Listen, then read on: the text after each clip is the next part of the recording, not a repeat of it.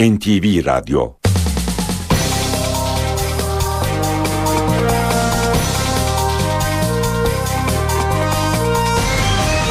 İşe giderken. İyi sabahlar, ben Öykü Özdoğan. İşe giderken programıyla karşınızdayız. Saat dokuza kadar Türkiye ve dünya gündemindeki gelişmeleri, gazete manşetlerini, yol ve hava durumlarını aktaracağız. İşe giderken gündemin öne çıkan başlıklarıyla başlıyor. Başbakan Erdoğan İstanbul'da birlik mesajı verdi. Aramıza siyaseti, etnisiteyi sokanlardan uzak duracağız. Türk'ü, Kürt'ü, Çerkez'i birbirimize asla ayrı düşmeyeceğiz dedi.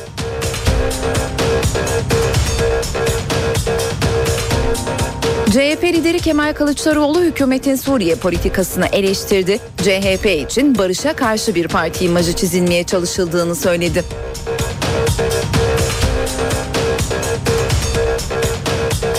Yazar Yaşar Kemal memleketi Osmaniye'de konuştu. Kürt köyünde doğdum, Türk köyünde büyüdüm, hiçbir köylü Kürt'üm diye beni dışlamadı dedi.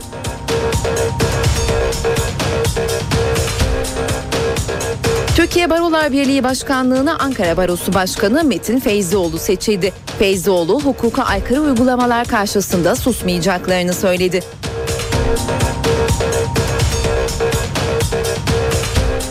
Suriye Dışişleri Bakanı Velid Muallim, Haziran'da Cenevre'de yapılması planlanan Uluslararası Suriye Konferansı'na katılacaklarını açıkladı.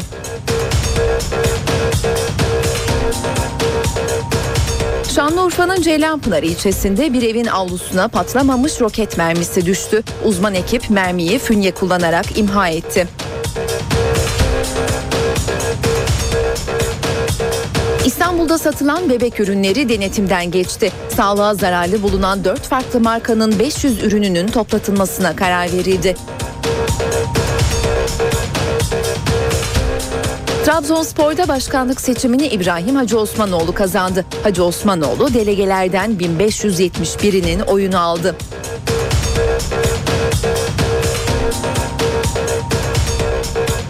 Süper Lig'e yükselen son takım Torku Konyaspor oldu. Yeşil Beyazlılar iki yıl aradan sonra Süper Lig'e geri döndü.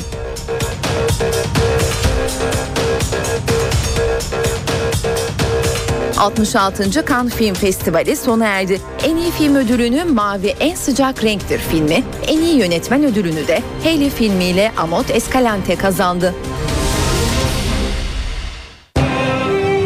İşe giderken gazetelerin gündemi.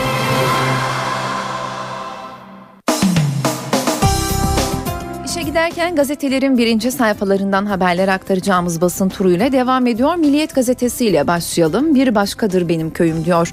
Manşetteki haberin başlığı, doğup büyüdüğü Çukurova'ya giden Yaşar Kemal, tek Kürt aileydik ama hiç kötülük görmedim. Türkiye benim köyüm gibi olsun dedi deniyor. Bu haberin ayrıntısı iç sayfalarda Can Dündar'ın haberi olarak yer buluyor. Hizbullah'ın kararı Türkiye'de eylem diyor. Hemen altında yer bulan haberin başlığı. Suriye rejimine destek veren Hizbullah'ın dokuz Nisan'da Lübnan'da toplandığı ve Türkiye'de ses getirecek bir eylem yapmaya karar verdiği ortaya çıktı.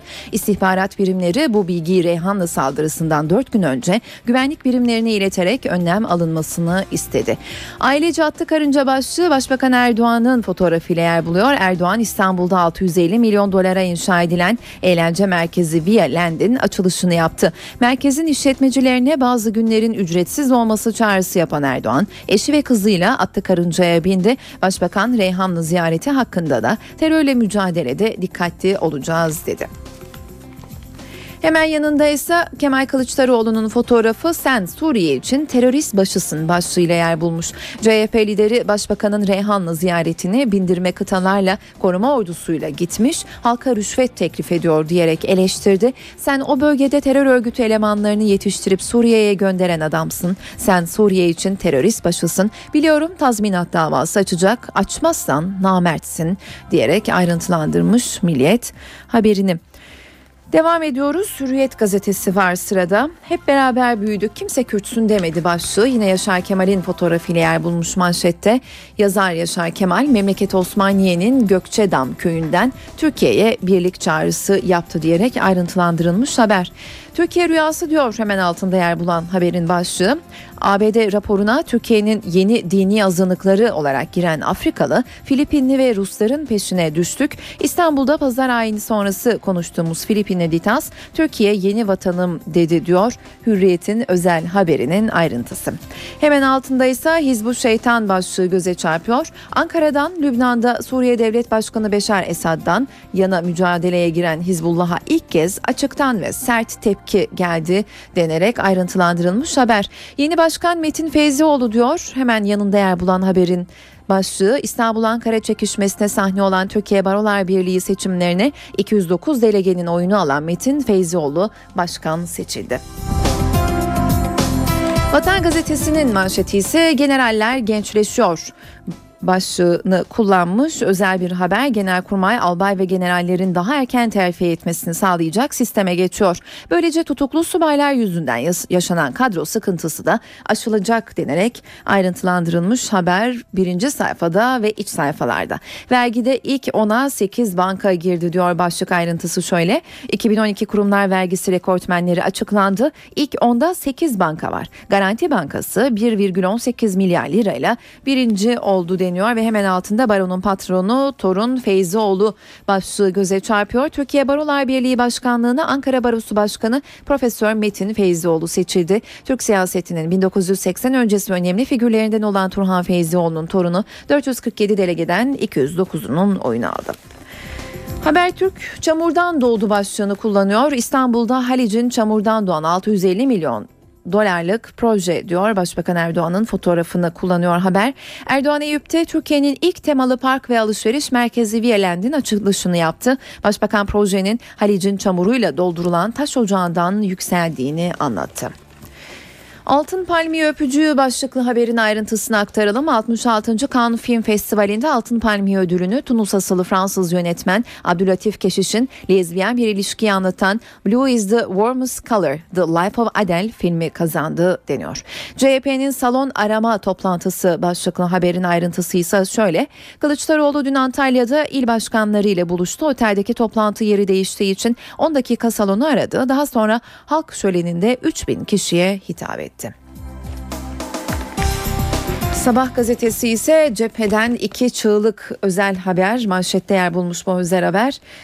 Suriye Ulusal Konseyi Başkanı Sabra ikinci Cenevre sürecinin şu anda yapılmasına karşı olduğunu belirterek şöyle dedi. Savaş müzakereyle değil sahada kazanılır. Sahada durum böyleyken bizi hiçbir konferansa gönderemezsiniz. Özgür Suriye Ordusu'nun komutanı General İdris şu anda çok zor durumda olduklarını belirterek şunları söyledi. Esad rejimine karşı savaşacak insan gücümüz var ama silah yönünden sıkıntı çekiyoruz. Taş ocağından doğan cennet başlığı yer buluyor hemen altında. Başbakan Erdoğan Türkiye'nin ilk temalı parkı olan Vialand'in açılışında konuştu. Burası geçmişte taş ocağıydı. Haliç'ten boruyla taşınan çamurun oluşturduğu altyapıda altı yüz elli milyon dolarlık proje gerçekleştirildi.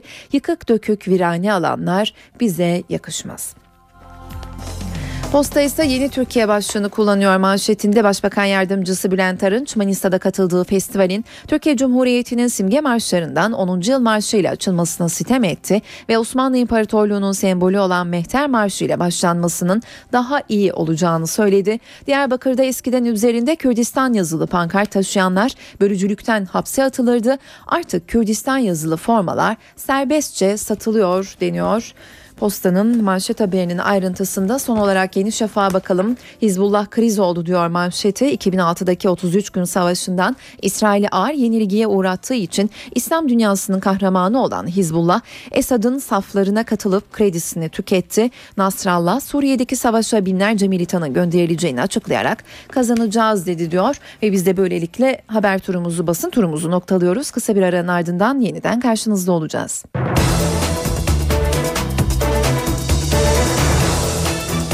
yedi on beşi gösteriyor. Ben Öykü Özdoğan. İşe giderken programıyla yeniden karşınızdayız. Siyasetin gündemine az sonra geçeceğiz ama önce spordan bazı gelişmeleri aktaralım. Süper Lig'e yükselen son takım dün akşam belli oldu. Eskişehir'de oynanan playoff finalinde Manisaspor iki sıfır yenen Torku Konyaspor iki yıl aradan sonra Süper Lig'e geri döndü. P T T birinci Lig'de otuz dört hafta sonunda Kayseri Erciyesspor ve Çaykur Rizespor Spor Toto Süper Lig'e çıkmaya hak kazanmıştı. Trabzonspor'un olağanüstü genel kurulunda başkanlığa İbrahim Hacı Osmanoğlu seçildi. Hacı Osmanoğlu büyük çekişmeye girdiği Muharrem Usta'yı son iki sandıkta geride bırakarak Bordo Mavili Kulübün on beşinci başkanı oldu. Hacı Osmanoğlu iki bin beş iki bin yedi yılları arasında Nuri Albayrak'ın başkanlığı döneminde Trabzonspor'da başkan yardımcısı olarak görev yapmıştı. İşe giderken. Ve geçelim siyasete. Başbakan Erdoğan İstanbul'da katıldığı bir açılışta Reyhanlı ziyaretini anlattı. Birlik mesajı veren Erdoğan, aramıza siyasi etnisiteyi sokanlardan uzak duracağız. Türk'ü, Kürt'ü, Çerkez'i birbirimize asla ayrı düşmeyeceğiz dedi. Hatay'da elli bir kardeşimiz biliyorsunuz şehit edildi. Fakat orada ben tüm ailelerin o mütevekkil halini gördüm. Fakat bütün bunlara rağmen biz terörle mücadelede her zaman dikkatli olacağız. Birbirimizi Allah için seveceğiz. Biz Türk'ü, Kürd'ü, Laz'ı, Çerkez'i, Gürcü'sü, Abazası asla birbirine ayrı düşmeyeceğiz. Çünkü biz yaradılanı yaradandan ötürü seven bir medeniyetin mensuplarıyız. Başbakan Recep Tayyip Erdoğan İstanbul'da katıldığı açılışta Reyhanlı ziyaretini anlattı. Siyasi mezhepçilikten uzak durulması gerektiğinin altını çizdi. Bizim aramıza siyasi mezhepçilik sokanlara biz her zaman uzak duracağız. Bizim aramıza siyasi etnisiteyi sokanlara biz her zaman uzak duracağız. Yola çıkarken ne dedik? Tek millet dedik. Tek bayrak dedik, tek vatan dedik, tek devlet dedik ve bu anlayışla yolumuza devam edeceğiz. C H P lideri Kemal Kılıçdaroğlu'nun gündeminde ise hükümetin Suriye politikası vardı. Antalya'da konuşan Kılıçdaroğlu Başbakan Erdoğan'ı eleştirdi. C H P liderinin diğer bir gündem başlığı seçim barajının düşürülmesiyle ilgili çalışmalardı. Recep Tayyip Erdoğan sen Suriye için terörist başısın. C H P Genel Başkanı Kemal Kılıçdaroğlu hükümetin Suriye politikası için sert ifadeler kullandı. Başbakan Recep Tayyip Erdoğan'ı hedef aldı. Sen Reyhan'ı bilmezsin. Reyhanlı'yı bilmezsin. Sen orada yaşayan halkın derdini bilmezsin. Sen orada hayat mücadelesi veren esnafın derdini bilmezsin. Sen o bölgede terör örgütlerinin elemanlarını yetiştirip Suriye'ye gönderen adamsın. Biliyorum. Şimdi diyecek ki tazminat davası açacağım. Senin hakimlerin, senin savcıların yedi düvel gelsin üstüme. Dönen dönsün, ben dönmezem yolumdan. C H P lideri yüzde on seçim barajının kaldırılmasıyla ilgili yasa teklifi hazırladıklarını söyledi. Salı gününe dikkat çekti. Açıkça söylüyoruz. Gelin yüzde on seçim barajını kaldıralım. Gelecekler mi? Türkiye Büyük Millet Meclisi'nde yüzde on seçim barajının kaldırılmasıyla ilgili yasa teklifimizi Türkiye Büyük Millet Meclisi Genel Kurulu'na getiriyoruz. Kim doğruyu söylüyor, kim yanlış söylüyor, kim darbe yasalarına karşı, kim darbe yasalarını savunuyor. Hep beraber göreceğiz. Kılıçdaroğlu C H P için barışa karşı bir parti imajı çizilmeye çalıştığını söyledi. Barışı en çok partilerinin istediğini vurguladı. Çözüm süreci Ankara'da düzenlenen Demokrasi ve Barış Konferansı'nda konuşuldu. Demokratik Toplum Kongresi Eş Başkanı Ahmet Türk, barış artık kaçınılmaz dedi. Sorun artık Türkiye'nin değil, Orta Doğu'nun sorunu diye konuştu. B D P'li milletvekilleri, akil insanlar, gazeteciler ve sivil toplum kuruluşları Ankara'da düzenlenen Demokrasi ve Barış Konferansı'nda buluştu. Konferansın gündeminde teröre karşı çözüm süreci vardı. Demokratik Toplum Kongresi adına söz alan Mardin Bağımsız Milletvekili Ahmet Türk, ortak sorun vurgusu yaptı. Devletin zihniyetinde bir değişimin, bir değişikliğin olmaması bizleri kaygılandıran, endişeye sevk eden bir durum. Kürtler, eğer adil, eşit bir anlayışla kucaklanmazsa Türkiye'ye barışın gelmeyeceği gibi Orta Doğu'ya da barışın gelmeyeceğini çok iyi biliyoruz. B D P'li İstanbul Milletvekili Sabahat Tuncel de müzakere sürecinde devletle toplum arasında yeni bir hukuk oluşması gerektiğini söyledi. Kürtlerin dil, kimlik, kültür hakları pazarlık konusu olmamalıdır. Yapılacaksa pazarlık başka bir noktada olmalı. Biz sadece Kürtle Türk'ün barışını sağlamıyoruz. Biz devletle toplumun yeni bir hukuk oluşturmasını istiyoruz. Yazar Yaşar Kemal, memleketi Osmaniye'de kendi adına açılan park ve kültür evinin açılış törenine katıldı. Törende konuşan Yaşar Kemal, "Kürt köyünde doğdum, Türk köyünde büyüdüm, hiçbir köylü Kürt'üm diye beni dışlamadı" dedi. Ben bu memlekette bir Kürt köyünde doğdum. Kürt köyünde doğdum, Kürt köyünde doğdum. Yalnız çocuk oldum. En sevgili çocuk bendim bu hemitenin kadınlarından, insanlarından. Biz cennette büyüdük burada, cennette büyüdük. Bütün Türkiye'ye benim köy, Yaşar Kemal'in köyü gibi olsun diyecekler.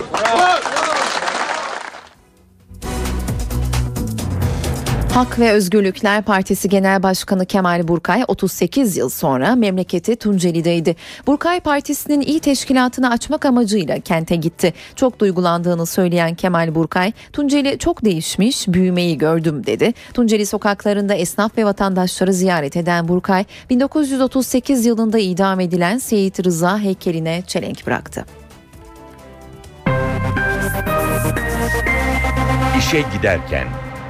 Başbakan Yardımcısı Bülent Arınç'ın Manisa'da katıldığı festivalde marş krizi yaşandı. Arınç törenin onuncu yıl marşıyla değil, mehter marşıyla başlaması gerektiğini söyledi. Bülent Arınç'ın gündeminde alkol satışına kısıtlama getiren düzenleme de vardı.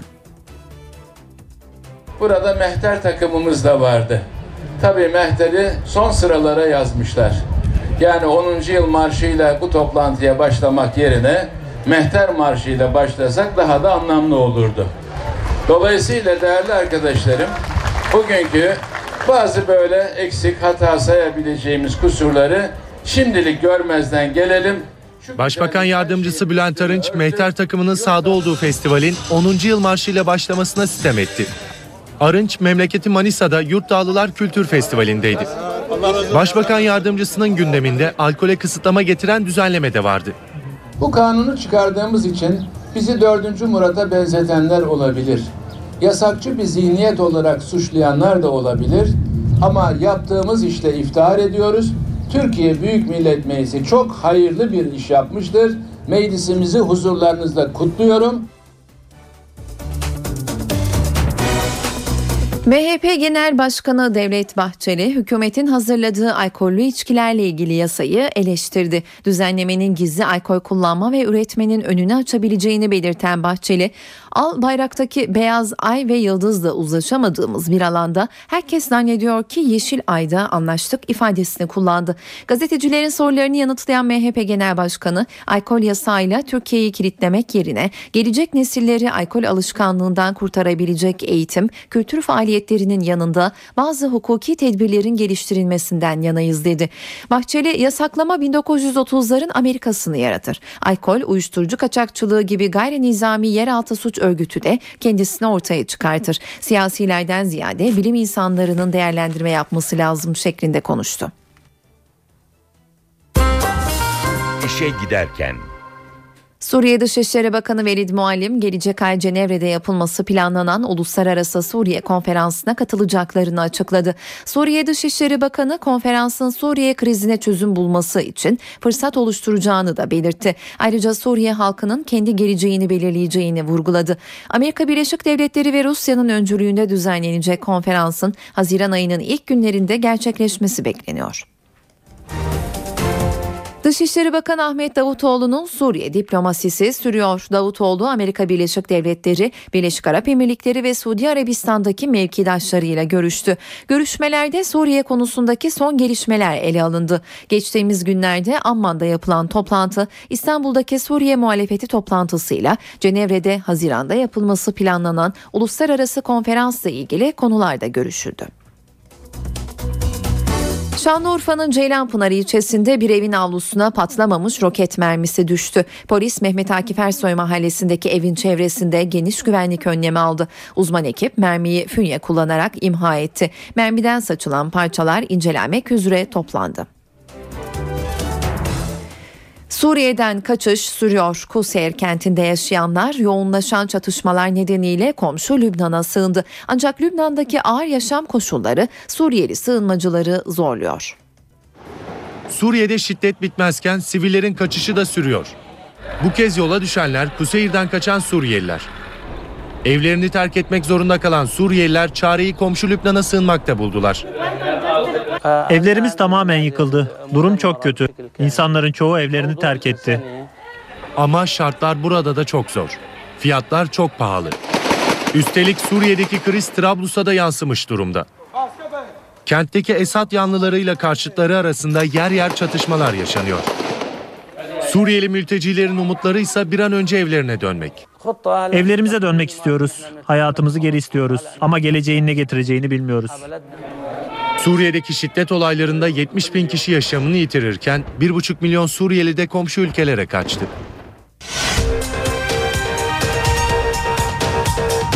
Başbakan Erdoğan İstanbul'da birlik mesajı verdi. Aramıza siyaseti, etnisiteyi sokanlardan uzak duracağız. Türk'ü, Kürt'ü, Çerkez'i birbirimize asla ayrı düşmeyeceğiz dedi.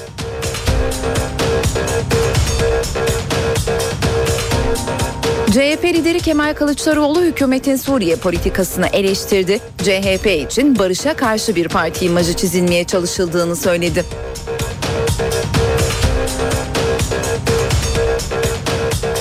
Yazar Yaşar Kemal memleketi Osmaniye'de konuştu. Kürt köyünde doğdum, Türk köyünde büyüdüm. Hiçbir köylü Kürt'üm diye beni dışlamadı dedi.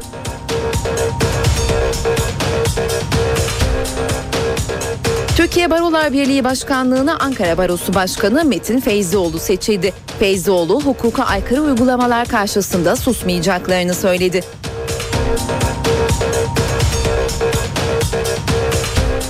Suriye Dışişleri Bakanı Velid Muallim, Haziran'da Cenevre'de yapılması planlanan Uluslararası Suriye Konferansı'na katılacaklarını açıkladı.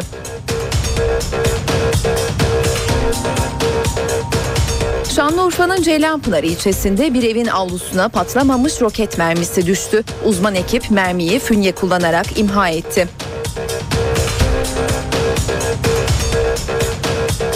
İstanbul'da satılan bebek ürünleri denetimden geçti. Sağlığa zararlı bulunan dört farklı markanın beş yüz ürününün toplatılmasına karar verildi. Trabzonspor'da başkanlık seçimini İbrahim Hacı Osmanoğlu kazandı. Hacı Osmanoğlu delegelerden bin beş yüz yetmiş birinin oyunu aldı.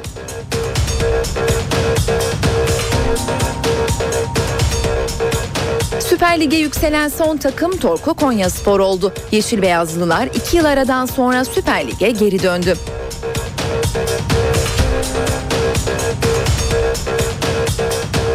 altmış altıncı Cannes Film Festivali sona erdi. En iyi film ödülünü Mavi En Sıcak Renktir filmi, en iyi yönetmen ödülünü de Hayley filmiyle Amod Escalante kazandı.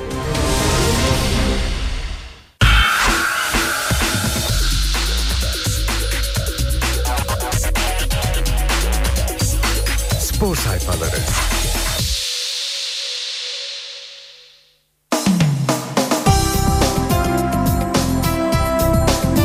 İşe giderken gazetelerin spor sayfalarından haberleri aktaracağımız basın turu ile devam ediyor. Milliyet gazetesiyle başlayalım.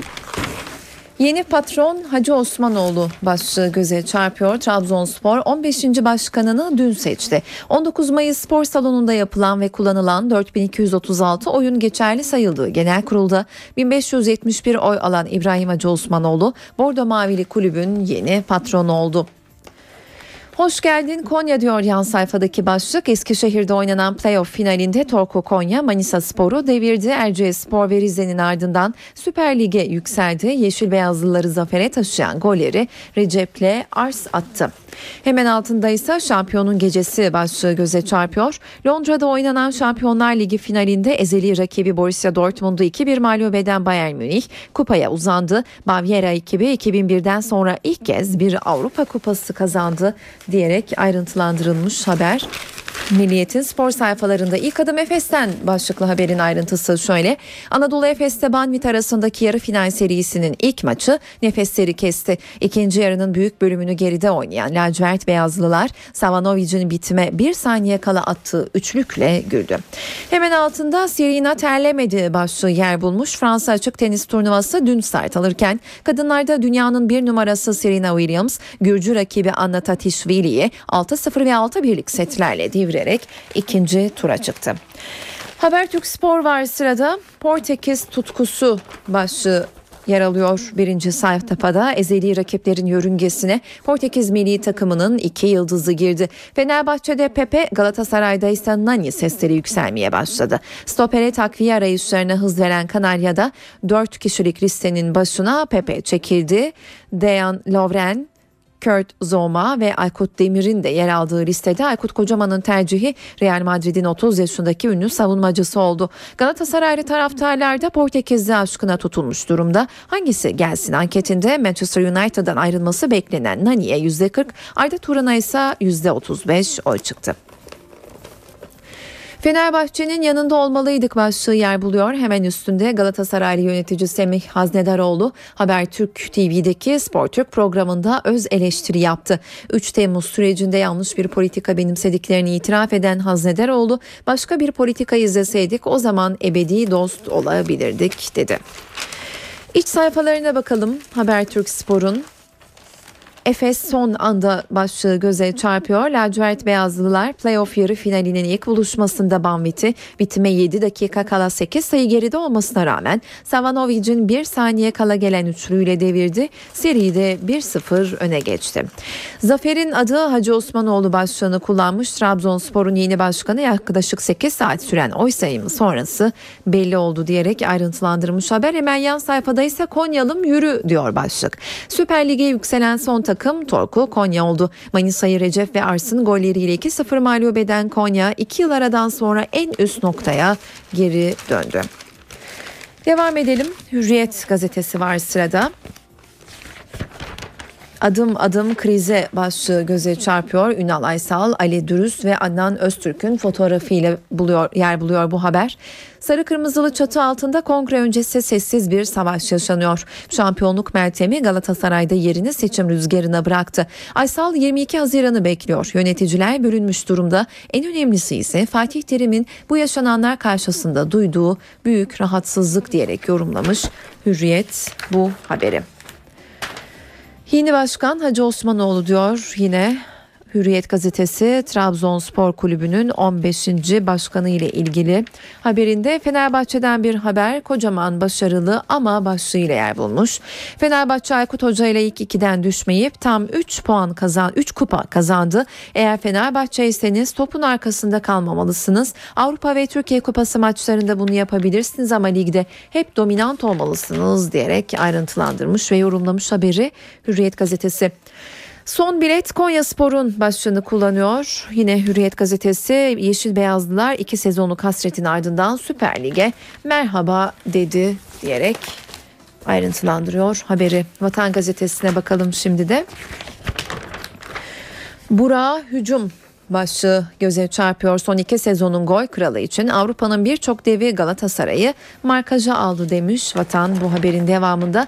Gökhan'ın alternatifi Mehmet Topuz başlıklı haberin ayrıntısı şöyle. Fenerbahçe teknik heyeti üç ay sahalardan uzak kalacak Gökhan Gönül'ün yokluğunda sağ beki yirmi dokuz yaşındaki futbolcuya emanet etmeyi planlıyor diyor Mehmet Topuz'la ilgili haberinde. Süper Lig'e son bilet Konya'nın diyor başlık. P T T birinci Lig playoff finalinde Manisa'yı geçen Torku Konya Süper Lig'e yükseldi ve herkes rahat olsun başlığı Fikret Orman'ın fotoğrafıyla yer bulmuş. Beşiktaş Başkanı seçim sonrası görevde kalacağından emin, yönetim değişmez. Başkanlığa geldiğimde kulüpte olumsuz bir hava vardı. Disiplin kararları almamız şarttı. Yoksa çok vahim durumlar yaşayabilirdik. Q yediyi ben almadım ama borcunu ben ödedim. Kurumlar devamlılık arz etmeli denmiş bu haberde. Radikal'in spor sayfasında son bilet Torku Konya'nın başlığı göze çarpıyor. Kazanan Almanya oldu diyor bir başka başlık. Bayern Münih Borussia Dortmund'u iki bir yenerek Devler Ligi şampiyonu olurken maç sonu iki tarafta gururluydu, üstelik iki tarafta parti yaptı demiş Son olarak Posta gazetesine bakalım. Drogba aradı, tamam dedim. Başlığı göze çarpıyor Posta'nın spor sayfasında. Cimbom'un yeni yıldızlı transferinin perde arkasını anlattı. Galatasaray aylardır transferim için uğraştı. Sakatlığım sırasında Drogba da beni arayınca çok mutlu oldum. Teklifi kabul ettim ifadelerini kullandı diyor. Galatasaray Çedju transferine son noktayı koydu diyerek ayrıntılandırdığı haberinde. Hoş geldin Konya diyor Posta'nın bir başka haberi. Spor Toto Süper Lig'e Çaykur Rizespor ve Kayseri Erciyespor'un ardından çıkan son takım Torku Konyaspor oldu. Playoff final maçında Manisa Spor'u Recep ve Ars'ın golleriyle yenen Yeşil Beyazlılar maç sonunda kupa sevinci yaşadı denmiş ve biz de bu haberle spor sayfalarından haberler aktardığımız turumuzu noktalıyoruz. İşe giderken günün öne çıkan diğer gelişmeleri yine devam edecek.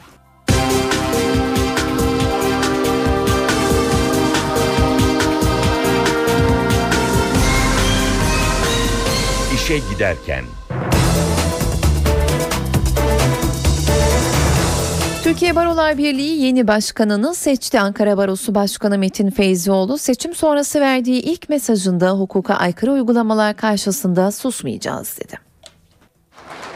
Tüm meslektaşlarımıza, tüm barolara aynı uzaklıkta değil, aynı yakınlıkta duracağız, söz veriyorum. Türkiye Barolar Birliği'nin yeni başkanı Ankara Barosu Başkanı Metin Feyzioğlu oldu. Çok oldu, çok. Türkiye Barolar Birliği, barolar, avukatlar susmadı, susmayacak. Demokrasiye aykırı hiçbir uygulamaya, hukuk devletine aykırı, hukukun üstünlüğüne aykırı hiçbir uygulamaya, eyleme karşı Türkiye Barolar Birliği ve barolarımız suskun kalmayacaktır. Seçime Türkiye'deki yetmiş dokuz barodan toplam dört yüz kırk yedi delege katıldı. Oylamanın ardından üç aday ve ekipleri için heyecan doruğa yükseldi. Ankara Barosu Başkanı Metin Feyzioğlu geçerli oylardan iki yüz dokuzunu alarak ipi göğüsledi. Feyzioğlu'nun en yakın rakipleri mevcut baro başkanı Vedat Ahsen Coşar yüz elli dokuz, Kazım Kolcu ise altmış sekiz oy alabildi. Sonuçların açıklanmasının ardından Feyzioğlu rakiplerini kameralar karşısında kutladı.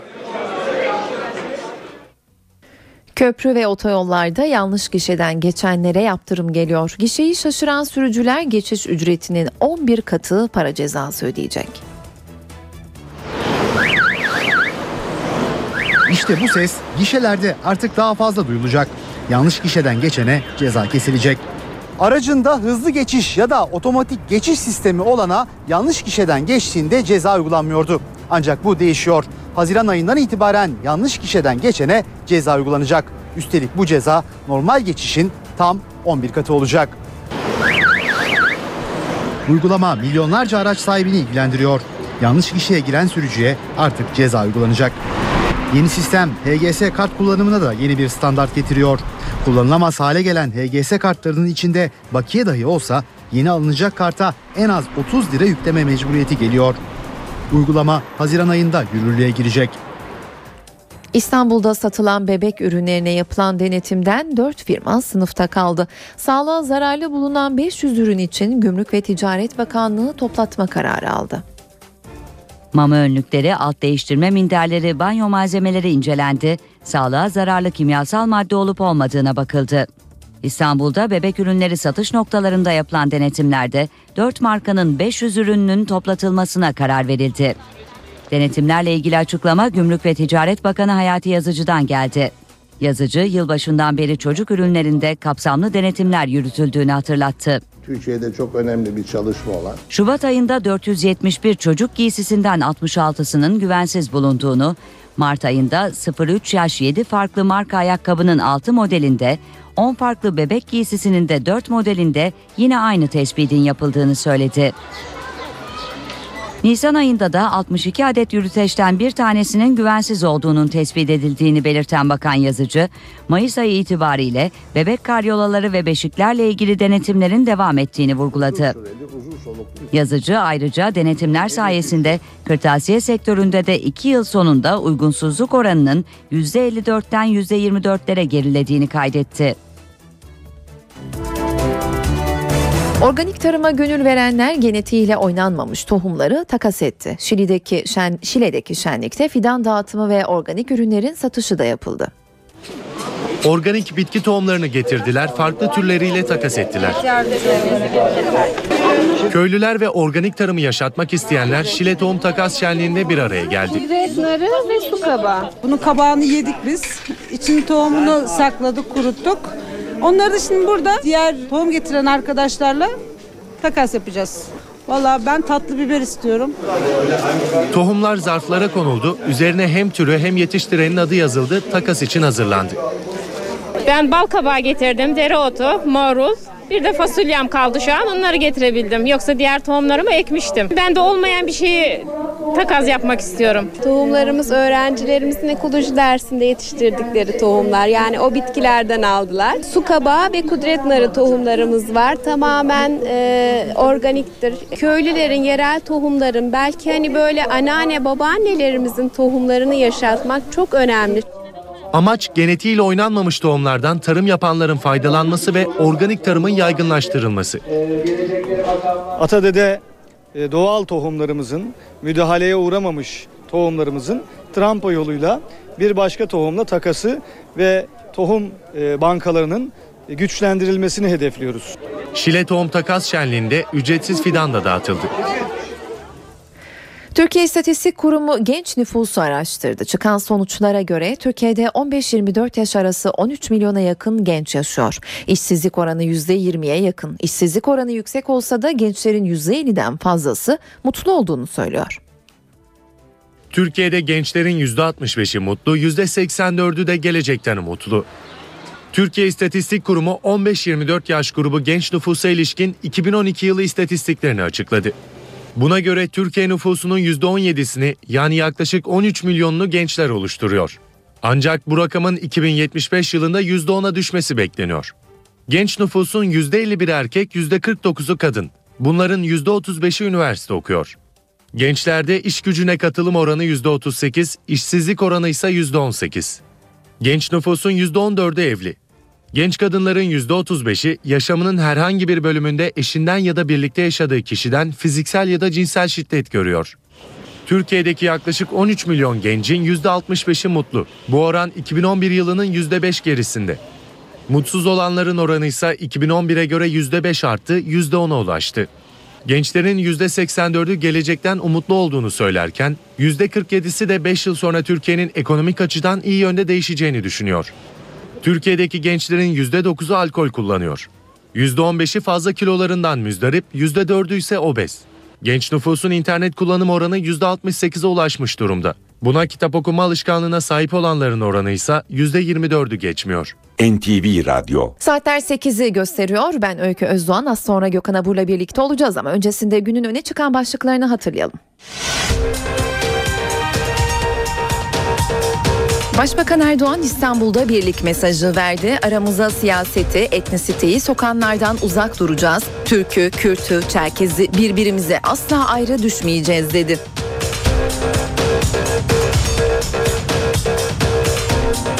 C H P lideri Kemal Kılıçdaroğlu hükümetin Suriye politikasını eleştirdi. C H P için barışa karşı bir parti imajı çizilmeye çalışıldığını söyledi.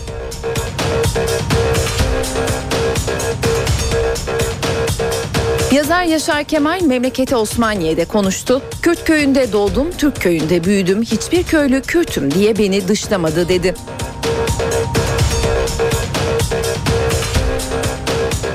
Türkiye Barolar Birliği Başkanlığı'na Ankara Barosu Başkanı Metin Feyzioğlu seçildi. Feyzioğlu hukuka aykırı uygulamalar karşısında susmayacaklarını söyledi.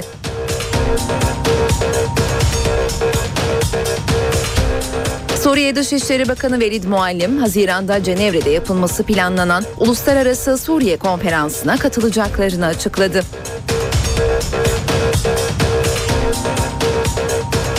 Şanlıurfa'nın Ceylanpınar ilçesinde bir evin avlusuna patlamamış roket mermisi düştü. Uzman ekip mermiyi fünye kullanarak imha etti. İstanbul'da satılan bebek ürünleri denetimden geçti. Sağlığa zararlı bulunan dört farklı markanın beş yüz ürününün toplatılmasına karar verildi. Trabzonspor'da başkanlık seçimini İbrahim Hacı Osmanoğlu kazandı. Hacı Osmanoğlu delegelerden bin beş yüz yetmiş birinin oyunu aldı.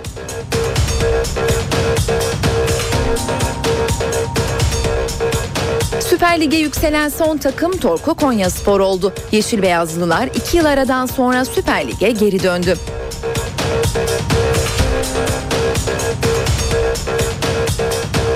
altmış altıncı Cannes Film Festivali sona erdi. En iyi film ödülünü Mavi En Sıcak Renktir filmi, en iyi yönetmen ödülünü de Hayley filmiyle Amod Escalante kazandı. Yeniden iyi sabahlar. Son hava tahminlerini aktaracağız. N T V Meteoroloji Editörü Gökhan Abur stüdyomuzda. Günaydın Gökhan Abur. Günaydın. Sıcak ve nemli bir hafta sonu geçirdik ama sıcaklıklarda düşüş bekliyoruz sanırım. Son tahminleri sizden alabilir miyiz? Evet, e, söylediğiniz gibi bugünden itibaren Trakya'da sıcaklıklar dört beş derece azaldı. Yani Trakya'dan başlayarak Batı Karadeniz'de, Marmara'da, hatta kısmen Ege'de azaldı. E, iç kesimlerde yine yüksek değerlerini korumaya devam ediyor. Gün içinde Güney Ege ve Batı Akdeniz bölgesinde rüzgar kuvvetli esecek. Şu anda ise Batı Karadeniz, Marmara ve Kuzey Ege'de Poyraz dediğimiz kuzeyli rüzgar sert eserek hissedilen sıcaklıkların e, yükselmesini önlemeye çalışıyor. Şu anda İstanbul'da hava sıcaklığı on yedi derece ama hissedilen sıcaklık on dört dereceler civarında. Bugün için İstanbul'da beklediğimiz en yüksek sıcaklıkta yirmi üç yirmi dört dereceler civarında olacak. Doğuda ise yağışlar aralıklarla devam edecek ki şu anda Hakkari civarında yağış var. Bunlar kısa süreli gök gürültülü sağanaklar şeklinde etkisini bugün olduğu gibi hafta boyu devam ettirecek. Batıda ise hava genellikle açık, yalnızca Ee, çarşamba gününden sonra bir bulutlanma var. Çok kısa süreli yağış geçişleri görülebilir ama hafta sonu rüzgar özellikle güneye dönecek ve lodosun kuvvetlenmesiyle birlikte pazartesi günü, bu hafta önümüzdeki hafta pazar günü batı bölgelerde e, yine yer yer lodosun peşinden yağışlar görülebilir. Evet, e, genel değerlendirmeye baktığımız zaman şu anda Ankara'da hava sıcaklığı on dereceye çıktı. Açık az bulutlu bir hava bekliyoruz. Ankara'da da bugün sıcaklık yine yirmi dört yirmi beşlere kadar çıkabilecek. İzmir'de ise biraz olsun azaldı. on üç on dört derece şu anda açık bir hava gözüküyor son ölçümlere göre. Bugün İzmir'de beklediğimiz hava sıcaklığı da yirmi altı yirmi yedi dereceler civarında olacak ki geçen, geçtiğimiz haftaya göre biraz düşük tabii oradaki sıcaklıklarda. Antalya'da ise beklediğimiz sıcaklık yirmi bir derece civarında şu an itibariyle. Bugün bugün yirmi dört yirmi beş dereceleri rahat bir şekilde geçecek ama hissedilen sıcaklık rüzgardan dolayı biraz düşük olacak. Evet, bizleri bugün ve hafta içinde bekleyen hava koşulları genellikle böyle. Teşekkür ediyoruz Gökhan Abur. İşe giderken gazetelerin gündemi.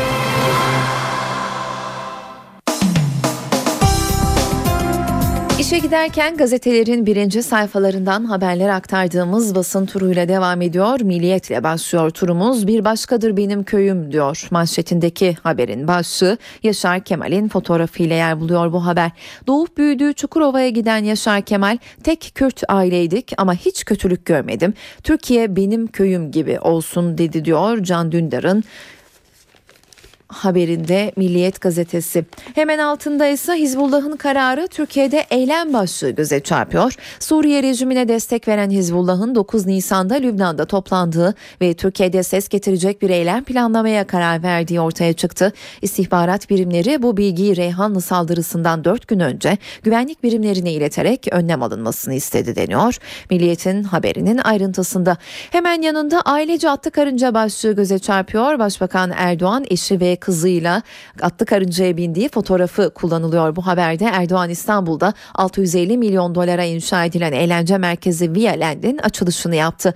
Merkezin işletmecilerine bazı günlerin ücretsiz olması çağrısı yapan Erdoğan, eşi ve kızıyla atlı karıncaya bindi. Başbakan Reyhanlı ziyareti hakkında da terörle mücadelede dikkatli olacağız dedi. Sen Suriye için terörist başısın başlığı Kemal Kılıçdaroğlu'nun fotoğrafıyla yer bulmuş. C H P lideri Başbakan'ın Reyhanlı ziyaretini bindirme kıtalarla, koruma ordusuyla gitmiş, halka rüşvet teklif ediyor diyerek eleştirdi. Sen o bölgede terör örgütü elemanlarını yetiştirip Suriye'ye gönderen adamsın. Sen Suriye için terörist başısın. Biliyorum tazminat davası açacak, açmazsan namertsin. Sürmanşette ise başkanlık sistemini istemiş başlığı göze çarpıyor. yirmi sekiz Şubat iddianamesinin iki nolu şüphelisi Çevikbir, bin dokuz yüz doksan altıda başkanlık sisteminin Türkiye için iyi olacağını söylemişti diyor Milliyet haberin ayrıntısında. Hürriyet ise sürmanşette hep beraber büyüdük, kimse Kürtsün demedi başlığını kullanıyor Yaşar Kemal'in fotoğrafıyla. Yazar Yaşar Kemal memleket Osmaniye'nin Gökçedam köyünden Türkiye'ye birlik çağrısı yaptı. Türkiye rüyası başlığı kullanılıyor manşette. Amerika raporunun Türkiye'nin yeni dini azınlıkları olarak giren Afrikalı, Filipinli ve Rusların peşine düştük. İstanbul'da pazar ayini sonrası konuştuğumuz Filipinli, Türkiye yeni vatanım dedi diyor özel haberinde, manşetinde Hürriyet. Hizbu Şeytan başlığı göze çarpıyor. Ayrıntısı şöyle: Ankara'dan Lübnan'da Suriye Devlet Başkanı Beşar Esad'dan bu yana mücadeleye gir- lideran Hizbullah'a ilk kez açıktan ve sert tepki geldi. Yeni başkan Metin Feyzioğlu diyor hemen yanındaki başlık. İstanbul-Ankara çekişmesine sahne olan Türkiye Barolar Birliği seçimlerinde iki yüz dokuz delegenin oyunu alan Metin Feyzioğlu başkan seçildi. Eski başkan Vedat Ahsen Coşar yüz elli dokuz, Kazım Kolcuoğlu ise altmış sekiz oyda kaldı.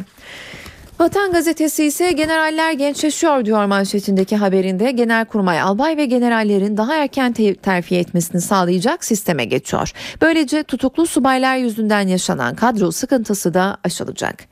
Sanata kraliçe modeli diyor sürmanşetinde Vatan.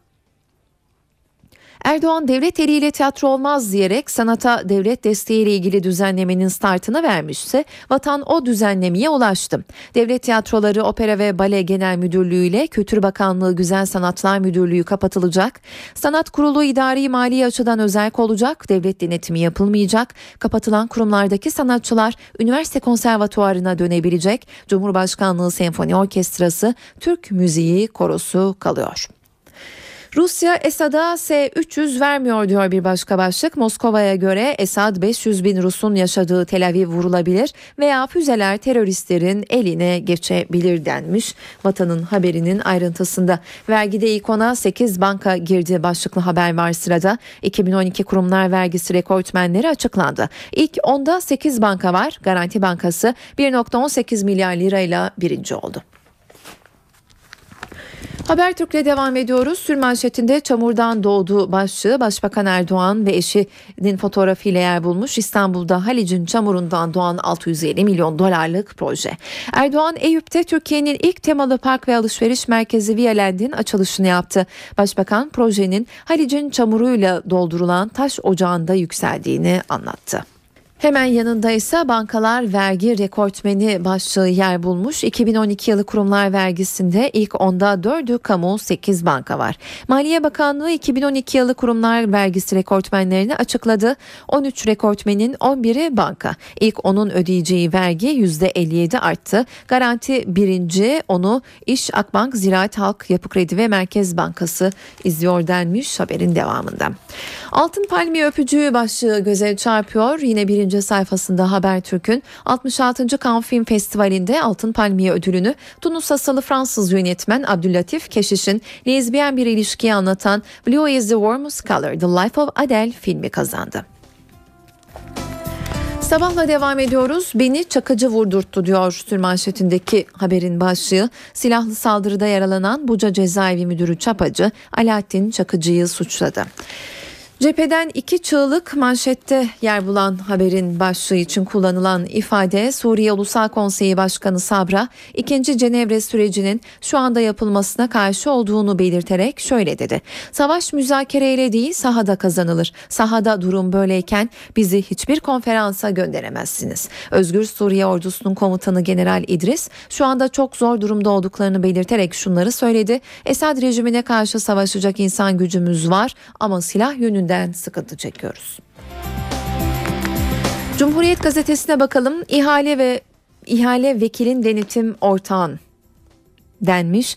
Denetim komisyonunun başkanı ihaleyi alan şirkette pay sahibi. Hem denetçi hem ortak. İstanbul Büyükşehir Belediyesi'nin yeminli mali müşavirlik ihalelerinden iki bin on iki yılında toplam yedi ihale alan Demiröz ve Marmara Mali Müşavirlik şirketlerinin ortaklarından biri AK Parti Bitlis Milletvekili Vedat Demiröz. iki bin on iki yılını denetlemek için kurulan İstanbul Büyükşehir Belediyesi Denetim Komisyonu'nun AK Partili Başkanı Ebu Bekir Taşyürek de Demiröz'ün ortağı çıktı. Taşyürek'in iki bin on üçte hisselerini devretmesinden sonra Demiröz dokuz ihale daha aldı diyerek ayrıntılandırmış Cumhuriyet manşette gördüğü haberini. Alkol yasağı özgürlüğe saldırı, C H P'li ilahiyatçı Çakmak diyor. Cumhuriyet bir başka haberin başlığında. C H P'nin grup danışmanı ilahiyatçı doçent doktor Çakmak, hükümetin hayatın her alanında alkol kullanımını yasaklama çabasını bireyin özgürlük alanına saldırı olarak görüyor. Yaklaşık iki milyon kişinin bu işten ekmek yediğini belirten Çakmak, Kur'an domuz etini de yasaklıyor, ona da yasak getiremezsiniz, yiyen yer dedi denmiş bu haberin devamında.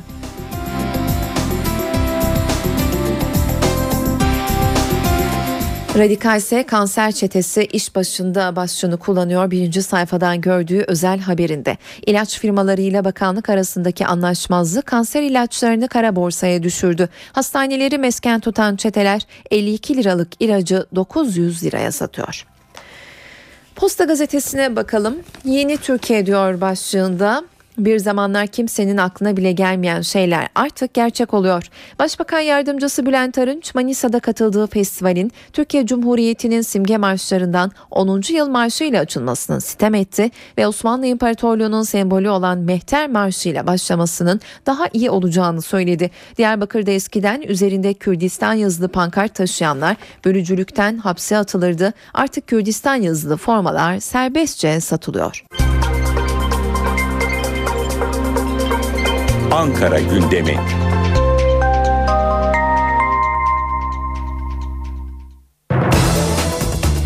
Saatler sekiz yirmi üçü gösteriyor. Ben Öykü Özdoğan. İşe giderken başkent gündemiyle devam ediyor. Ankara gündemini bugün bize Borayhan Gülcü aktaracak. Borayhan günaydın. Günaydın. Rutin gündeme geçmeden önce Bakanlar Kurulu'yla başlayalım istersen. Bakanlar Kurulu bugün Başbakan Erdoğan başkanlığında toplanacak. Gündemde neler olacak senden dinleyelim. Oldukça yoğun bir gündem var. Başbakan Tayyip Erdoğan bildiği gibi geçtiğimiz günlerde Amerika Birleşik Devletleri'ne gitmişti. Birçok temasta bulundu. Başkan Obama ile görüştü. Önemli temasları oldu Başkan Obama ile. İşte bu temaslar hakkında Bakanlar Kurulu'na bilgi vermesi bekleniyor. Türk-Amerikan ilişkileri önümüzdeki dönemde nasıl bir boyut alacak? Bu konuların masada olmasını bekliyoruz. Tabii ki Reyhanlı saldırısı, bu saldırıyla ilgili olarak son gelişmeler masada olacak. Başbakan Erdoğan da hafta sonu Reyhanlı'daydı. İzlenimlerini aktarmasını bekleniyor. Suriye konusu gündemde olacak ve çözüm sürecinde de gelinen son noktanın, bundan sonra atılacak adımların yine Bakanlar Kurulu toplantısında görüşülmesini bekliyoruz. Başbakan Erdoğan'ın bugünkü programı Bakanlar Kurulu'yla da sınırlı değil. Bir de kabulü olacak.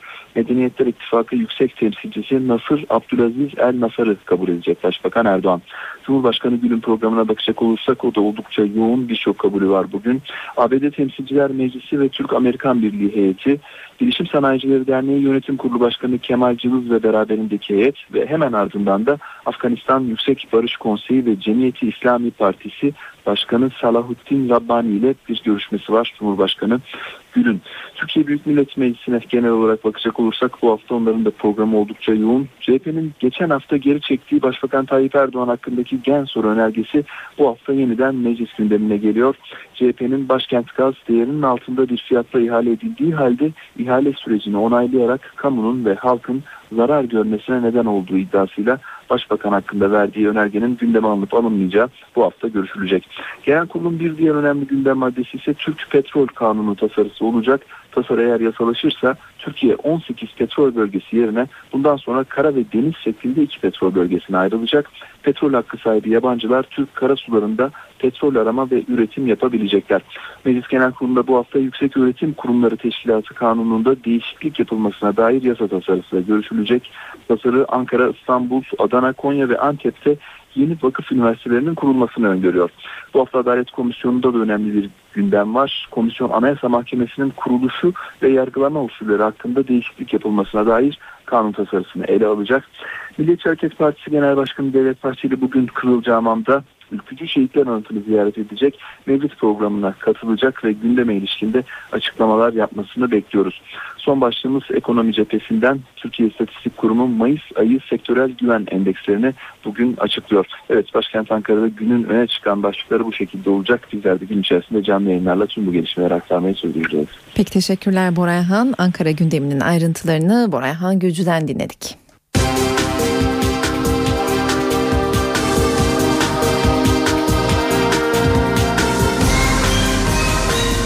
İşe giderken. Başbakan Erdoğan Türkiye'nin ilk temalı eğlence parkı Vialand'in açılışını yaptı. Açılış kurdelasını çocuklarla birlikte kesen başbakan ailesiyle atlı karıncaya bindi.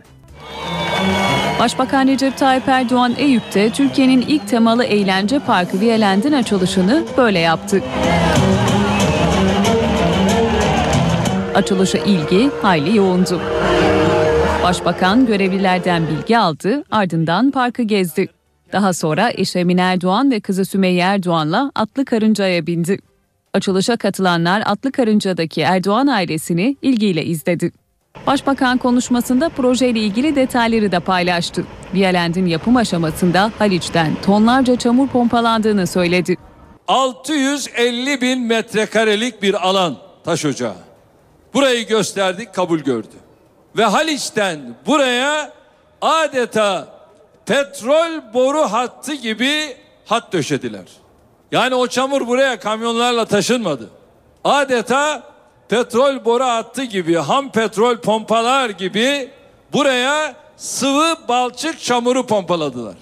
Şu anda biz işte o altı yüz elli bin metrekarelik alan üzerinde altı yüz bin metrekaresi bu projenin altyapısını oluşturmaktadır.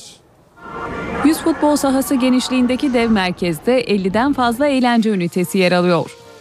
Yapımı bir milyar yüz elli milyon liraya mal olan Vialand'de konser alanları ve sekiz bin araç kapasiteli otopark da mevcut. Cumhuriyet Halk Partisi yerel seçim hazırlıklarına başladı. Genel Başkan Kemal Kılıçdaroğlu seçim ve çözüm süreciyle ilgili yol haritasını Antalya'da il başkanlarının topla- katıldığı toplantılarda anlattı. C H P'nin seksen bir il başkanı Antalya'da buluştu. C H P Genel Başkanı Kemal Kılıçdaroğlu'nun liderliğinde yerel seçim stratejisi belirlendi. Genel Başkan Yardımcısı Adnan Keskin basına kapalı toplantılar hakkında bilgi verdi. Yarından itibaren çok ciddi bir şekilde yerel seçimlerini hazırlamak için gerekli çalışmaları ortaya koymasını vurguladı. Ee, arkadaşlarımızın bu konudaki düşüncelerini de aldık, eleştirilerini de aldık. Kılıçdaroğlu Doğu ve Güneydoğu'dan gelen il başkanlarıyla ayrıca görüştü. Teröre çözüm süreciyle ilgili fikirlerini sordu. Onlar bazı sorunları aktardılar. E, parti olarak görüşlerimizi aktardık, netleştirdik. Güzel bir sohbet oldu, güzel bir toplantı oldu. Parti yönetimi Antalya'daki adayların belirlenmesinde C H P eski Genel Başkanı Deniz Baykal'ın etkili olacağı yönündeki iddiaları yalanladı. Eski alışkanları bırakıyoruz. Futbolda tek seçicilik ortadan kalktı, yirmi sene oldu. Siyasette artık tek seçicilik diye bir kurumun olması söz konusu değil. Parti tabanının özlemlerini, toplumun beklentilerine yanıt verecek bir aday saptama anlayışı olacaktır. C H P il başkanlarının katıldığı benzer bir toplantıyı önümüzdeki günlerde Ankara'da da yapma kararı aldı. Toplantının başında bir salon krizi yaşandı. C H P lideri otel yönetiminin haber vermeden yaptığı değişiklik nedeniyle bir süre toplantı salonunu aradı. Para ve sermaye piyasalarından son verileri aktaralım. BIST yüz endeksi geçen hafta yüzde sıfır virgül elli bir oranında değer kazanarak haftayı doksan bir bin sekiz yüz on dokuz puandan kapatmıştı. Bankalar arası piyasada dolar bir seksen dört yetmiş yedi, euro iki otuz sekiz seksen sekiz liradan satıldı. Euro dolar paritesi bir otuz bir iken dolar yen paritesi doksan yedi seviyelerinde seyretti.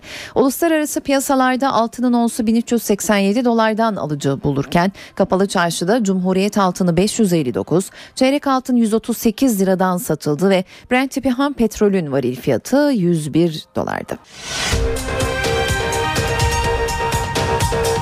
Başbakan Erdoğan İstanbul'da birlik mesajı verdi. Aramıza siyaseti, etnisiteyi sokanlardan uzak duracağız. Türk'ü, Kürt'ü, Çerkez'i birbirimize asla ayrı düşmeyeceğiz dedi.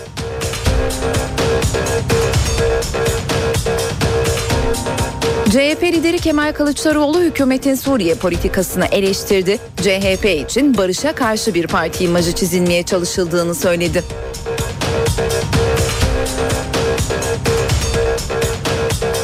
Yazar Yaşar Kemal memleketi Osmaniye'de konuştu. Kürt köyünde doğdum, Türk köyünde büyüdüm, hiçbir köylü Kürt'üm diye beni dışlamadı dedi.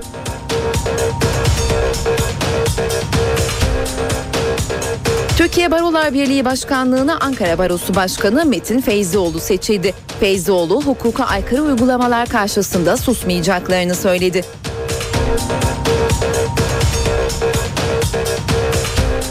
Suriye Dışişleri Bakanı Velid Muallim, Haziran'da Cenevre'de yapılması planlanan Uluslararası Suriye Konferansı'na katılacaklarını açıkladı.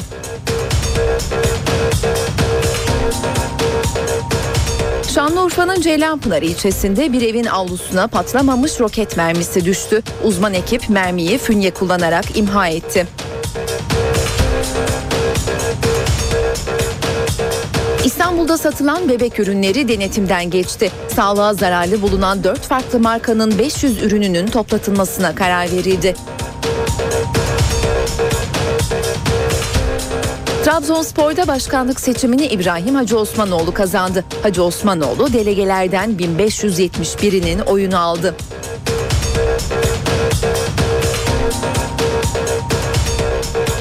Süper Lig'e yükselen son takım Torku Konyaspor oldu. Yeşil Beyazlılar iki yıl aradan sonra Süper Lig'e geri döndü.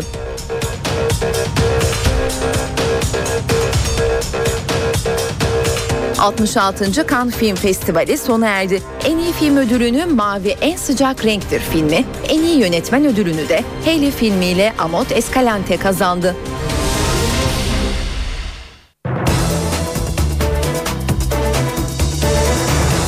Saatler sekiz kırk ikiyi gösteriyor. Ben Öykü Özdoğan. İşe giderken de günün öne çıkan gelişmeleriyle karşınızdayız. Myanmar hükümeti Arakan'da Rohingya Müslümanlarına iki çocuk kısıtlaması getirdi. Kararın amacı Rohingya Müslümanlarındaki hızlı nüfus artışının önüne geçmek. Myanmar hükümeti Rohingya Müslümanlarına çocuk kısıtlaması getirdi. Ülkenin batısındaki Arakan eyaletinde uygulanacak politikayla Rohingya Müslümanları sadece iki çocuk sahibi olabilecek. Yeni politika Budistleri kapsamıyor. Yerel yetkililer amacın Rohingya Müslümanlarının doğum oranını düşürmek olduğunu açıkça dile getiriyor.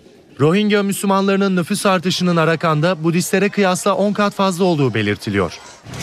Hükümetin atadığı bir komisyonda ülkede yaşanan dini gerilimin nedenlerinden biri olarak Rohingya Müslümanlarının hızlı nüfus artışını göstermişti. Ancak bu kararın nasıl hayata geçirileceği belirsiz. Myanmar hükümetinin bu kararı Müslümanlara ayrımcılık yapıldığı eleştirilerine neden oldu. Bu kararla Myanmar dünyada bir dini gruba böyle bir sınırlama getiren ilk ülke oluyor.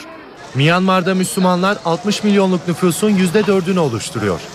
Ülkede Budistlerle Müslümanlar arasında yaşanan şiddet olaylarında yüzlerce kişi yaşamını yitirmiş, yüz binden fazla Müslüman evlerini terk etmişti. Başta Amerika Birleşik Devletleri olmak üzere pek çok ülkede eş zamanlı protesto gösterileri yapıldı. Gösterilerin amacı genetiği değiştirilmiş gıdalara tepki göstermekti. Katılımsa yoğundu. Yaklaşık iki milyon kişi G D O'lu ürünleri protesto etti.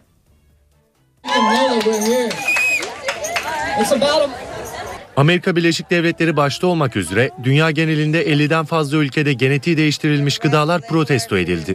dört yüzden fazla kentte düzenlenen protestolarda göstericilerin hedefinde özellikle Amerika Birleşik Devletleri'nde faaliyet gösteren biyoteknoloji şirketi Monsanto vardı. Eylemciler ellerinde pankartlarla sloganlar da atarak şirketi protesto ettiler.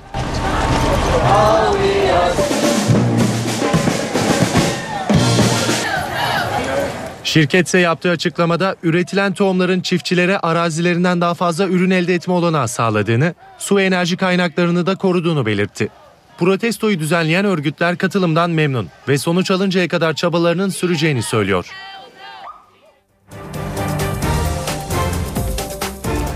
Amerika Birleşik Devletleri Başkanı Barack Obama, Oklahoma'da yaşayan, yaşanan kasırga felaketinin ardından bölgeye gitti. Kasırganın en büyük zararı verdiği Moore kasabasında konuşan Obama, kasaba halkına yalnız değilsiniz dedi. Amerika Birleşik Devletleri Başkanı Barack Obama, Oklahoma'daydı. Obama, hortum felaketinde yirmi dört kişinin hayatını kaybettiği afet bölgesini gezdi, yetkililerden bilgi aldı. A B D Başkanı hayatını kaybedenlerin yakınları ve kurtarma çalışmalarında görev alan ekiplerle de yakından ilgilendi. Obama kasaba halkı ve yetkililerine yalnız olmadıkları mesajını verdi. Doğal afete uğramış böyle yerlere geldiğimde bilmenizi isterim ki tüm Amerikan halkı adına konuşuyorum. Tüm vatandaşlarımız sizin için dua ediyor. Ben sadece bir elçiyim. Geçen hafta Oklahoma'nın Moore kasabasını vuran hortumda üç yüz yetmiş yedi kişi de yaralanmıştı. Amerika Birleşik Devletleri hortumdan sonra sel felaketiyle mücadele ediyor. Sağanak yağış sonucu meydana gelen selde iki kişi öldü. Bir erkek çocuğu kayıp. Teksas yakınlarındaki San Antonio kenti sular altında kaldı. Sağanak yağışın neden olduğu sel nedeniyle yollar kapandı, evleri su bastı. Yardım ekipleri mahsur kalan iki yüzden fazla kişiyi kurtarmak için seferber oldu. Fransa'da eşcinsel evliliğe izin veren yasa yine protesto edildi. Binlerce Fransız başkent Paris'te yasaya karşı yürüdü.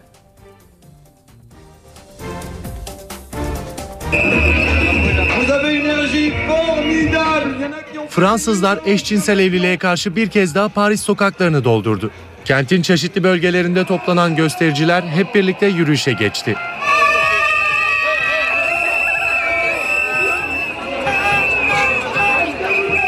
On binlerce protestocu ellerinde pankartlarla iş istiyoruz, eşcinsel evlilik değil sloganları attı. Bir çocuk büyütmek için hem anne hem de babaya ihtiyaç var. Böylece çocuklar normal bir şekilde büyür. Bu yasa geri çekilmeli. Bu yasa geri çekilene kadar vazgeçmeyeceğiz. Fransız parlamentosunda geçen ay kabul edilen yasa eşcinsel evliliklere olanak sağlarken eşcinsel çiftlere de evlat edinme hakkı tanıyor. Yasayla Fransa eşcinsel evliliğe onay veren on dördüncü ülke oldu. Fransa'da yapılan kamuoyu araştırmaları halkın çok az bir bölümünün yasayı desteklediğini ortaya koyuyor. Cannes Film Festivali sona erdi. Festivalin en büyük ödülü Altın Palmiye'yi Mavi En Sıcak Renktir isimli film kazandı. En iyi yönetmense Heli filmiyle Amod Escalante seçildi.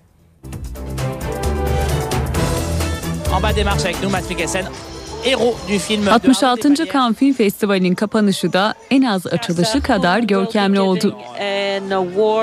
Kapanış töreni öncesi yıldızlar kırmızı halıda boy gösterdi. Başkanlığını ünlü yönetmen Steven Spielberg'ün yaptığı jüri kazanan isimleri açıklarken törende heyecan doruktaydı. Festivalin büyük ödülü Altın Palmiye'yi iki genç kadın arasındaki romantik ilişkiyi konu alan Mavi En Sıcak Renktir isimli film kazandı. Filmin yönetmeni Tunus doğumlu Fransız Abdüllatif Keşiş ödülü alırken Tunus'taki devrime de atıfta bulundu. Bu... Bu ödülü olağanüstü bir eylemde yer alıp devrimi gerçekleştiren Tunus gençliğine ithaf ediyorum. Festivalde en iyi erkek oyuncu ödülünü Bruce Dern, Nebraska filmindeki rolüyle kazanırken en iyi kadın oyuncu ödülü The Pass'taki rolüyle Berenice Bejo'nun oldu. Amod Escalante for Heli. En iyi yönetmen ödülünü Heli filmiyle Amod Escalante kazanırken jüri özel ödülü de Like Father Like Son filminin oldu. İngiltere basınında öne çıkan gelişmeleri de B B C Türkçe servisinin gözünden dinleyelim. İngiliz gazeteleri Lübnan'da Hizbullah'ın kontrolündeki bir bölgeye düzenlenen roket saldırısını Suriye'deki çatışmanın bölge ülkelerine sıçrama riskinin bir başka göstergesi olarak değerlendiriyor. Times gazetesi başyazılarından birinde Suriye Cumhurbaşkanı Beşar Esad'ın şiddetine karşı uluslararası toplumun etkin bir şekilde karşı koymaması durumunda çatışmanın diğer ülkeleri tehdit edeceğini yazıyor. Gazete, İsrail'in resmi olarak kabul etmemekle birlikte Suriye'yi bombalamasını, Türkiye'nin Suriyeli mültecileri kabul etmesinin yanı sıra Reyhanlı'da bombalı saldırı yaşamasını da Suriye'deki çatışmanın bölge ülkelerini içine çekmesinin örnekleri olarak sunuyor. Daily Telegraph gazetesi ise Beyrut'un Hizbullah kontrolündeki bölgesine saldırının arkasında henüz üstlenmemiş olsalar bile muhtemelen Suriyeli Sünni isyancıların olduğunu duyuruyor. Saldırının Hizbullah lideri Hasan Nasrallah'ın Suriye rejimini desteklediği açıklamasından birkaç saat sonra meydana geldiğinin altını çizen gazete, Suriye'nin Sünni isyancılarının Hizbullah savaşçılarının Suriye ordusu ile birlikte çarpışmasına tepki duyduklarını yazıyor. Gazete ayrıca adını açıklamadığı ancak bilgi sahibi olduğunu belirttiği bir kaynağının Hizbullah lideri Şeyh Nasrallah'ın hareketini Suriye'deki çatışmadan uzak tutmaya çalıştığını ancak Hizbullah militanlarının İran'ın talimatının ardından Suriye'de çatışmalara dahil olduklarını söylediğini de vurguluyor. İngiltere gazetelerinin asıl gündemini ise Londra'da bir askerin radikal İslamcı olduğu belirtilen bir kişi tarafından öldürülmesinin yankıları oluşturuyor. Independent gazetesi, Woolwich semtindeki saldırının zanlısının Somali'deki Eşşebap örgütüne katılması şüphesiyle Kenya'da tutuklandığı sırada İngiliz İç İstihbarat Örgütü M I beş tarafından muhbir olarak işe alınmak istendiğini öne çıkarıyor. Konuyu başyazısında ele alan Daily Telegraph gazetesi ise M I beş asker cinayeti konusunda hatalar yaptıysa bunu bilmemiz gerekli diyor. M I beş'ın İngiltere'deki birçok saldırıyı engellediğini ve radikalleşen kişilerin tek başına düzenledikleri saldırıların önüne geçmenin zorluğunu kabul ettiğini belirten gazete, El-Kaide ile bağlantılı bir örgüte girme şüphesiyle Kenya'da tutuklanan ve İngiltere'ye sınır dışı edilen bir kişinin daha yakından izlenmemesinin anlaşılması zor bir durum olduğunu savunuyor. Son olarak Guardian gazetesinde John Pilcher'ın Irak Savaşı ile ilgili yazısını aktaralım. Pilcher, İngiltere'nin Irak Savaşı'nı geride bıraktığını ancak Iraklıların böyle bir şansı olmadığını yazıyor. Irak'ın artık haber olmadığını belirten Pilcher, ülkede tek bir günde elli yedi kişinin hayatını kaybettiğini ve bu ölümlerin Londra'daki asker cinayetinin yanında haber değerinin bile bulunmadığının altını çiziyor. Pilcher, Irak Savaşı'nın ilk bakışta görülmeyen etkilerine de dikkat çekip Basra'daki bir doktorun "Savaştan önce ayda ancak iki üç kanser hastamız olurdu. Şimdi ise her ay otuz otuz beş kişi kanserden ölüyor" dediğini de aktarıyor. Böylece işe giderken programının sonuna geldik. Ben Öykü Özdoğan. Saat başında günün öne çıkan diğer gelişmeleriyle yeniden karşınızda olacağız. N T V Radyo